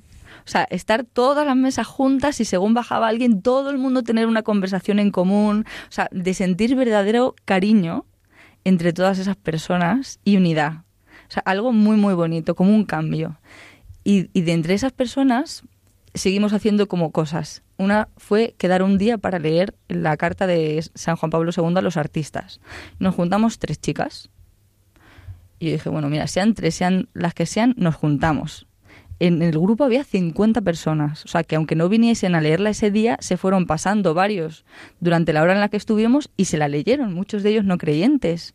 O sea, leyeron y, y cuando uno le dan como un valor en la vida, o sea, un objetivo para su canto, para su profesión, eso le cambia la vida. Porque no está haciendo solo algo que le gusta, sino que está haciendo algo con un impacto para el mundo. Y uno lo necesita. O sea, sentir que ha venido a este mundo para, para algo, ¿no? Entonces, mucha gente empezó a, a decir que eso le estaba ayudando y que le estaba gustando mucho. Y no eran creyentes, por ejemplo. Y de ese grupito que nos juntamos, ellas empezaron a hacer también su labor entre las personas.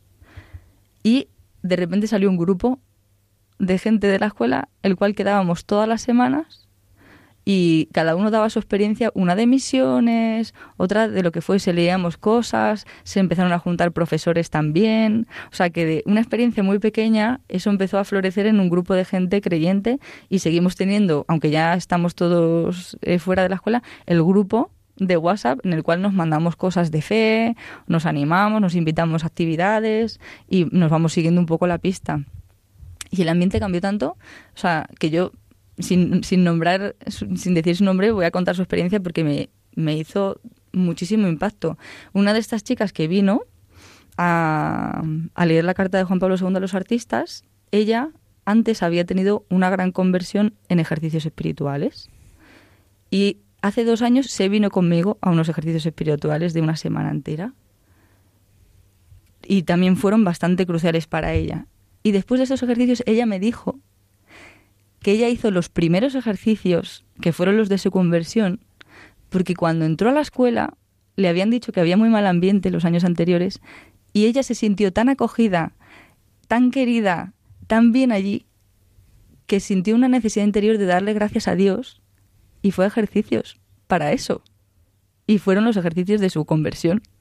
O sea, que dices, empiezas a ver cómo es esa onda expansiva de algo mínimo, cómo cambia la vida de la gente y, mm, es muy grande. En el teatro hemos hecho cosas así también parecidas. O sea, hay que adaptarse un poco conociendo a tus compañeros qué es lo que a ellos les puede llamar la atención, que al final el Señor te lo pone delante. O sea, por ejemplo, en el Teatro Real teníamos una producción, Norma, que íbamos vestidos como de druidas, una cosa así. Entonces ese, ese, esa vestimenta era una túnica color vino, y como unos chales así como de pieles y los hombres llevaban pues unas pelucas largas, espadas, había mezcla entre el Señor de los Anillos, eh, no sé, Merlín, había una mezcla un poco de todo y pillaba la época de la fiesta de todos los difuntos y todos los santos. Y yo los veía y digo, es que estoy viendo claramente, o sea, la iconografía de muchos santos concretos. Mm. Y justo pillaba que yo hice mis ejercicios es en esa época también y si, se me encendió la luz. Bueno, el Señor te enciende la luz. Y dije, vale, vamos a hacer un concurso de, de Facebook de adivinar santos. Entonces yo a mis compañeros, fuesen creyentes o no, que yo no lo sabía, yo me llevé una bolsa pequeña con accesorios y se los iba poniendo. Digo, ¿no te importa para este concurso que te haga una foto con una palma así, como si fuese Santa no sé quién? Ah, sí, sí, claro. Y como todo el mundo es muy artista, me ponen unas caras fantásticas. Una iba de María Magdalena con una cara así de sufriente, la otra iba de Santa Lucía con una bandejita con dos pegatinas de dos ojos pegadas, la otra iba de Santa Águeda con dos pasteles que parecían dos pechos en una bandeja puestos así delante. El otro iba del Padre Pío porque es que él ya tenía la barba puesta y los mitones que le tenían en la producción puestas y con su cara así de santo, otros parecían San Ignacio de Loyola, o sea, todo, otro parecía San Martín de Porres porque había por ahí una, una, fregona y él era negro, o sea, hicimos todo un juego, otra iba de, de Santa Rosa de Lima, porque tenía una cosa que se ponía en la cabeza que parecía una monja de negro con, un, con unas flores en la cabeza. Y lo más bonito de todo esto es que ellas me preguntaban, ¿pero quién soy yo? ¿De quién me vas a poner tú a mí? Pues mira, yo te voy a poner de no sé quién. Vale. Y al día siguiente buscaban en internet quién era ese santo, claro. Entonces me venían, pues me ha gustado muchísimo la vida del santo que me has puesto, ¿eh? O sea, me siento muy identificada con esta mm. persona. Ya, pues fantástico. O los, los bollos estos que compramos para hacer de Santa Águeda, pues luego me mm. llevé unas cucharillas y invitamos a las de caracterización a comerse los bollos. Y dicen, ¿pero es tu cumpleaños? Digo, no, es tu santo. Digo, hoy es el día de todos los santos, es tu santo, por eso lo he traído para celebrarlo. Entonces la gente se quedaba así como, como pensando, ¿no? Mm. Digo, de repente pues es otro momento de, de abrir las puertas de la fe y de los santos a la gente y, ves que se sienten bien, que se sienten contentos, que, no sé, que luego esas cosas salen en un momento de la vida, ¿no? O sea, y que haces relaciones. Yo, otra cosa que yo pensaba antes de salir de la escuela era que mm, siempre te dicen este mundo es muy de competitividad, o sea, ten cuidado. Y yo pensaba, uff, no sé, no voy a hacer amigas aquí. y de repente he sacado un grupo enorme de, de amigas sopranos, curiosamente, mm. muy unidas en el principio nos juntamos así de manera natural y cuando empezamos a hablar todas habíamos ido a JMJ, todas y nos juntamos para ir a hacer oración y estás en un ambiente muy bonito. O sea, mm, que ves que el Señor es el que te junta y que igual, o sea, vives momentos en los que dices, ya no puedo más con esto y cuando te calmas y dices, bueno, Señor, vale, ¿cuál era mi lugar aquí otra vez? Voy a pensarlo otra vez, mm. traerte aquí, vale, pues voy a ir con esa con ese espíritu de estar contigo en el teatro y de repente ese día viene alguien y te cuenta algo tremendo y tú casi ni la conoces y dices, pero ¿por qué me has contado esto? Algo muy íntimo y en, el cual tú no puedes mm, darle la razón. O sea, te tienes que posicionar y decir, mira, yo le decía claramente, digo, lo que te voy a contar no te va a gustar. Digo, pero el Señor y la Iglesia dice esto, esto y esto, que es lo contrario a lo que tú estás haciendo. Digo, ¿por qué me has contado esto? Dice, porque yo sentía que tú me podías ayudar. Digo, qué fuerte. O sea, y es justo el día que yo le dije, venga, Señor, vale, yo te traigo aquí. Venga, me voy a poner en sintonía de que de estar contigo. O sea, que vas viendo esos em, sí, que cuando tú te abandonas y no estás pensando solo en ti, sino sino en que es el Señor el que está en ti para los demás, ves palpable cuál es esa misión que, que Él quiere, que no es solo para mí, claro, sino es para todo el mundo en su trabajo y en cualquier ambiente. O sea, el mío es el particular de la música. No creo que en una oficina la gente se vaya a disfrazar de santo, pero es que nosotros es nuestra profesión, no estamos disfrazados todo el día. Entonces... Tú tienes por un lado como este apostolado más genérico que puede dirigirse a un millón y medio de personas o dos millones, pero también tienes como este apostolado más personal, ¿no? Que nos cuentas uno a uno, eh, atendiendo a su a, pues a sus circunstancias, sus necesidades. ¿Dónde has aprendido tú a hacer este apostolado? Primero en mi casa. Eso es así. O sea, primordialmente en mi casa. En el colegio también. O sea, siempre mm, se, nos ha ofrecido la visión de los partocitos de Fátima en el colegio y en casa. Es una, es una espiritualidad que hemos vivido mucho, la de ofrecernos. O sea, desde pequeña ofrece tus dolores, ofrece no comerte este caramelo, ofrece ese apostolado de ofrecer por los demás todo lo que tú tienes eh, posible según tu edad y luego la milicia de Santa María. O sea, el apostolado alma alma del Padre Morales para mí es crucial. Y es el, el hacerte amigo de todos, no porque sean solo tus amigos, o sea, siendo el mejor amigo, pero para llevarles al Señor. Entonces, en un principio cuando lo lees, dices, jope, esto os parece un poco como de farsa, ¿no? O sea, me tengo que hacer amigo de todo el mundo, parece que es como una mentira, ¿no? pero luego es lo más lejos de la realidad. O sea que si eres amigo de esa persona en el Señor, eres un verdadero amigo. O sea, no, no, es una utilización de esa persona, es una entrega a esa persona con una dimensión mucho mayor, porque no le quieres para tú sentirte bien, para tú estar acompañado, sino que quieres su bien último, que es la salvación de su alma, y que esa persona sea feliz con el Señor. Y eso te lleva a hacer sacrificios, entregas, que a veces no las haces con otras personas. Con personas que acabas de conocer, porque la dimensión es otra. O sea, te llevan a decirle cosas que no te gustan, a, a escuchar muchísimo, a estar siempre disponible con cualquier persona, porque ves que el objetivo es ese, que el Señor está utilizándote a ti para llevarle a Él. Entonces, uff, a veces es muy comprometido y, eso, y requiere sacrificios, claro, incomprensiones también a veces, pero es muy bonito. Cuando, porque de repente empiezas a ver la dimensión que tiene un alma para el Señor y que pasa por encima de cualquier sacrificio que tú vayas a hacer. O sea, si yo estoy en el Cerro de los Ángeles, por ejemplo, y estoy ya ensayando, y una amiga mía tiene que subir al Cerro de los Ángeles, pero está con la fe, Rick mm, y es una hora un poco rara. Y no tiene cómo subir porque no tiene coche.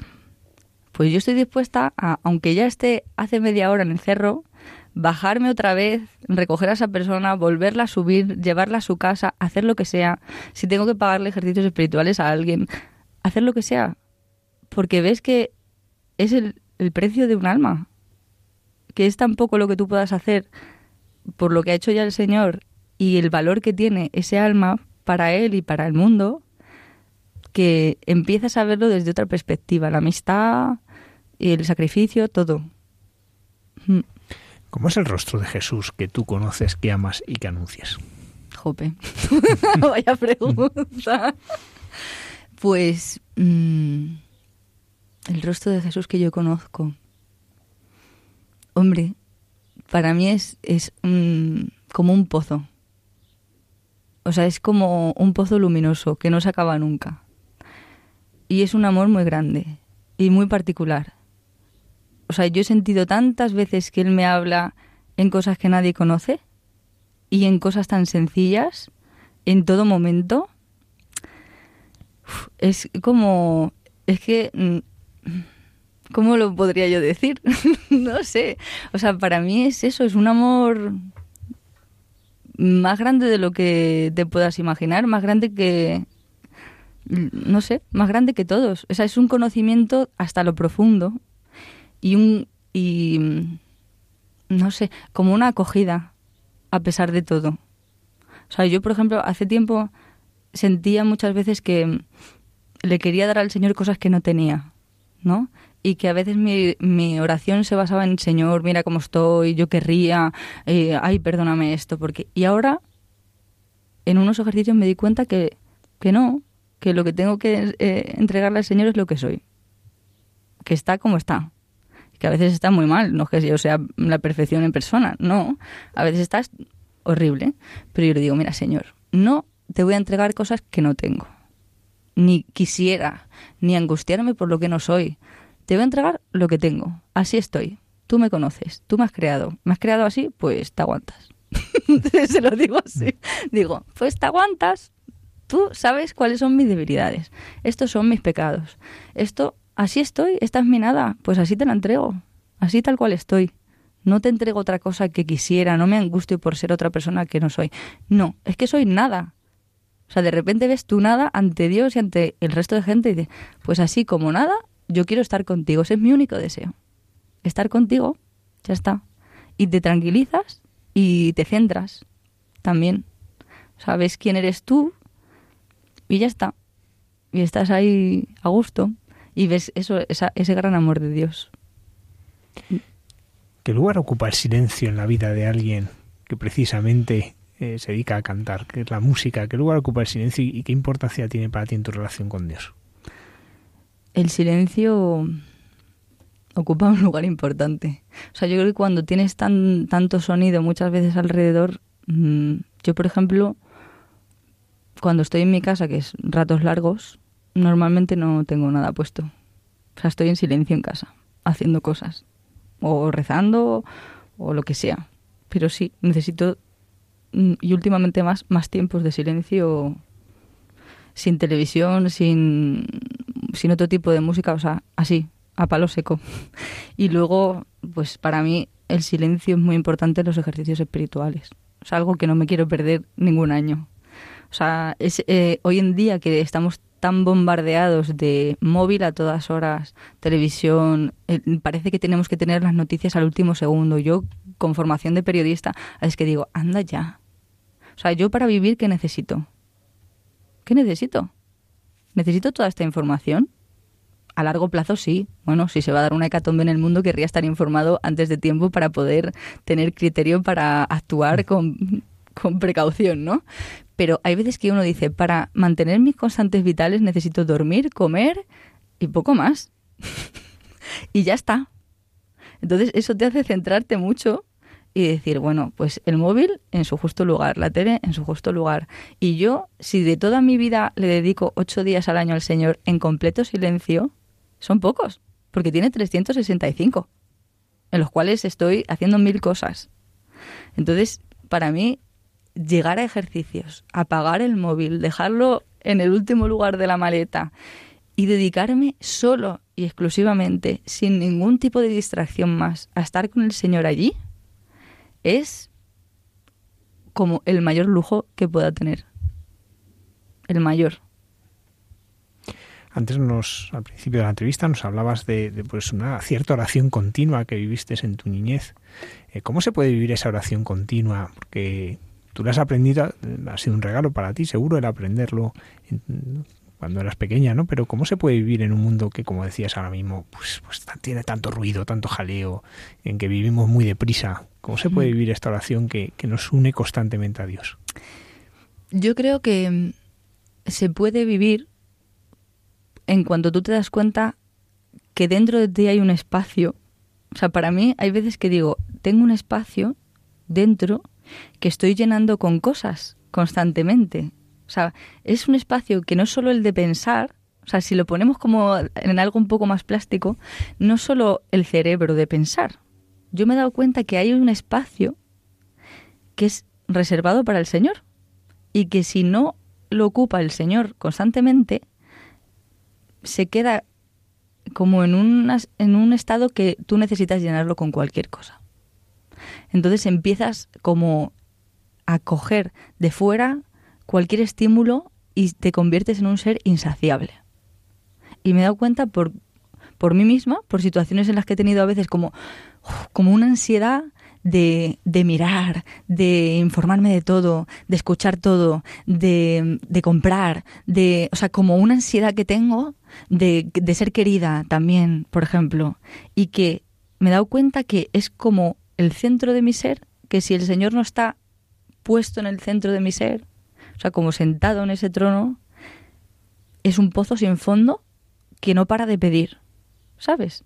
Y me doy cuenta por, por amigas, por ejemplo, que te reclaman constantemente insaciablemente la amistad, como si tú fueses la culpable de su infelicidad y no me has llamado y no me has dicho y no estás aquí. Y, y yo me doy cuenta que es que ella tiene ese pozo abierto en el cual no está el Señor y y por eso reclama y, somos infelices, porque hacemos a todos responsables de esa infelicidad por llenar ese espacio interior que tenemos que solo puede llenar el Señor. Entonces empiezas a, a ser un insaciable y empiezas a, beber de cualquier cosa y, y, a exigir a todo el mundo una atención y un cariño que no te pueden dar, porque ese cariño inmenso y esa comprensión inmensa que tú necesitas y que es legítima, solo te la puede dar el Señor. Entonces, cuando tú identificas ese lugar, o sea, como esa necesidad, por así decirlo, mm, hay que, para mí, no es tanto poner como quitar. O sea, es deshacerme de ansiedades, como deshacerme de ruidos, meterme bien dentro de mí misma y hacer a Dios presente ahí. Buscar a Dios presente porque Él ya está porque no es que Él tenga que venir, a no ser que tú estés en pecado mortal, pero aun estando en pecado mortal, nadie te puede separar de Dios, porque tú eres criatura de Dios. O sea, y todas tus células y todo, todo tu ser es una creación de Dios. Es que por más que tú quieras, o sea, ni muerte, ni, ni vida, ni nada te puede separar del Señor, porque tú eres criatura de Dios. Entonces, para mí me es muy útil, igual que la gente hace meditación, pararme, pararme completamente y respirar y pensar, el Señor me llena. O sea, yo soy, me toco las manos, me miro las manos y digo, es el Señor el que está en mí, es el Señor el que vive en mí. Estoy aquí y estás conmigo y vamos a hacer el día juntos. O sea, porque no puedes separarte de eso y alimentarlo y hablar con él y contarle tus cosas todo el rato y, y eso va creciendo con la relación. O sea, no, cada uno tiene la suya propia, esa es la mía, pero así es como lo encuentro yo. O sea, hay veces que sí, que todo te llama por fuera y sientes como una ansiedad de ir hacia afuera. Y cuando más fuera estás, más infeliz estás. Y de repente dices, no, ¿qué está pasando aquí? Pues que he perdido la presencia interior o sea, esa sensación que tú tienes, no es que la hayas perdido, el Señor sigue estando ahí, pero tú estás mirando para otro lado y tienes que darte la vuelta y mirar hacia adentro y decir, el Señor está aquí, voy a hablar con Él. O sea, otro caso muy bonito de, esa inhabitación del alma es, es Isabel de la Trinidad, que era pianista, así hablando ya de músicos. Y ella decía que ella sentía que la habitaba la Trinidad dentro de sí y que ella era alabanza de gloria en el mundo cuando más la habitaba la Trinidad dentro, ¿no? O sea, que esa era su alabanza de gloria. ¿Y quién es la Virgen María para ti? Qué, preguntas, ¿eh? Vaya. Hombre, pues la Virgen María es que no podría decir modelo, no, no sé, o sea, es, mm, es una presencia alegre para mí. Mm, o sea, yo pienso en la Virgen y pienso en una alegría como de la primavera, como de cuando hueles flores frescas. O sea, pienso en eso, en esa alegría que te dan esas cosas. O sea, algo muy bonito y muy puro y, es esa compañía de ella y ese cuidado. O sea, yo siento mucho el cuidado de la Virgen en la vida, en mi matrimonio también. O sea, nosotros me casé con Javier el día 8 de septiembre, que es la Natividad de la Virgen María, con ese objetivo, o sea, de entregar mi matrimonio a la Virgen y de que mi casa fuese un, pues eso, una casa de la Virgen, o sea, una familia de Nazaret. Y, y siento que eso a ella le agrada, esa entrega y que nos acompaña y que durante todo el, el noviado nos ha acompañado mucho y que lo veíamos muy claramente que por ejemplo, en el mes de mayo, así más concreto, que intentábamos cada vez que nos juntábamos por la tarde para vernos, para tomar algo, para pasear, pues decíamos, vamos a rezar el rosario. Y cuando rezábamos el rosario sentíamos esa alegría que solo el Señor te da, que es como un gozo interno. Y nos sentíamos más, más unidos entre nosotros y más alegres. Y, cada vez que tenemos un problema, pues igual, o sea, hay veces que si yo estoy muy ofuscada, pues Javier me dice, Eliana, Eliana, vamos a rezar el rosario porque ya verás que la Virgen lo va a solucionar todo. Y terminas de rezar el rosario y hace puto plum plum plum. Y todo se soluciona, ¿no? Hay veces que no tan rápido, pero hay veces que sí, que ella te lo hace ver muy fácilmente, ¿no? Y sí, para mí es eso, es esa compañía desde que soy pequeña. Sí. Me imagino que muchas veces te han preguntado, ¿cuál es tu canción favorita? ¿Cuál es? Yo no te voy a preguntar eso. Pero sí me gustaría preguntarte una canción de la, de la Virgen que a ti te toque especialmente? Una canción de la Virgen. Pues hay una que últimamente me gusta mucho, que, que solo dice Ave María, Ave María, Ave María en el estribillo, que es una composición, creo que se llama Christmas Lullaby de Ratter. Se escribe R-U-T-T-E-R. -E Es un villancico que cuando llega el estribillo y, solo canta a 500.000 coros Ave María, a mí es como que el corazón se me llena. Y me dan ganas de llorar porque siento que él estaba pensando en la Virgen de esa misma manera. O sea, con esa alegría. Es como, no sé, es una, es una alegría sencilla y muy alegre. Sí, o sea, muy, no sé, me repito, pero es que no sé cómo decirlo de otra manera. O sea, es como algo muy bonito. Sí. Pues Iliana Sánchez, muchísimas gracias por tu testimonio y por tu música, y, por poner en juego este don que es tu voz al servicio de todos. Muchas gracias. a vosotros.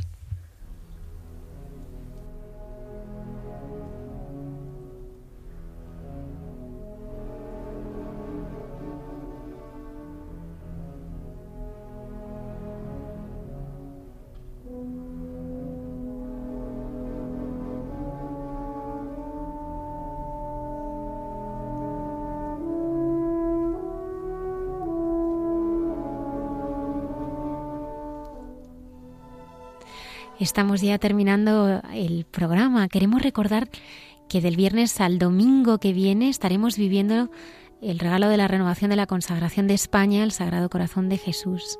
Queremos prepararnos para acoger las inmensas gracias que el Señor eh, está derramando, adentrándonos en la espiritualidad, la vivencia y la historia de esta devoción tan necesaria en nuestro día a día de la mano del obispo de Coria Cáceres, don Francisco Cerro, la sierva de Jesús, la hermana Carmen Señor, y de uno de los recién ordenados en el Cerro de los Ángeles, el padre Juan Luis Valera, que se ordenará el próximo, el próximo viernes, nos introduciremos en el corazón de Cristo las vidas de nuestros tres invitados están marcadas eh, por un encuentro con el corazón de Jesús y nos transmitirán su amor por Él y su profundo conocimiento de esta rica espiritualidad. Estoy mucho más el próximo viernes aquí en Hay mucha gente buena. Que tengáis una feliz y santa semana. Gracias por estar ahí.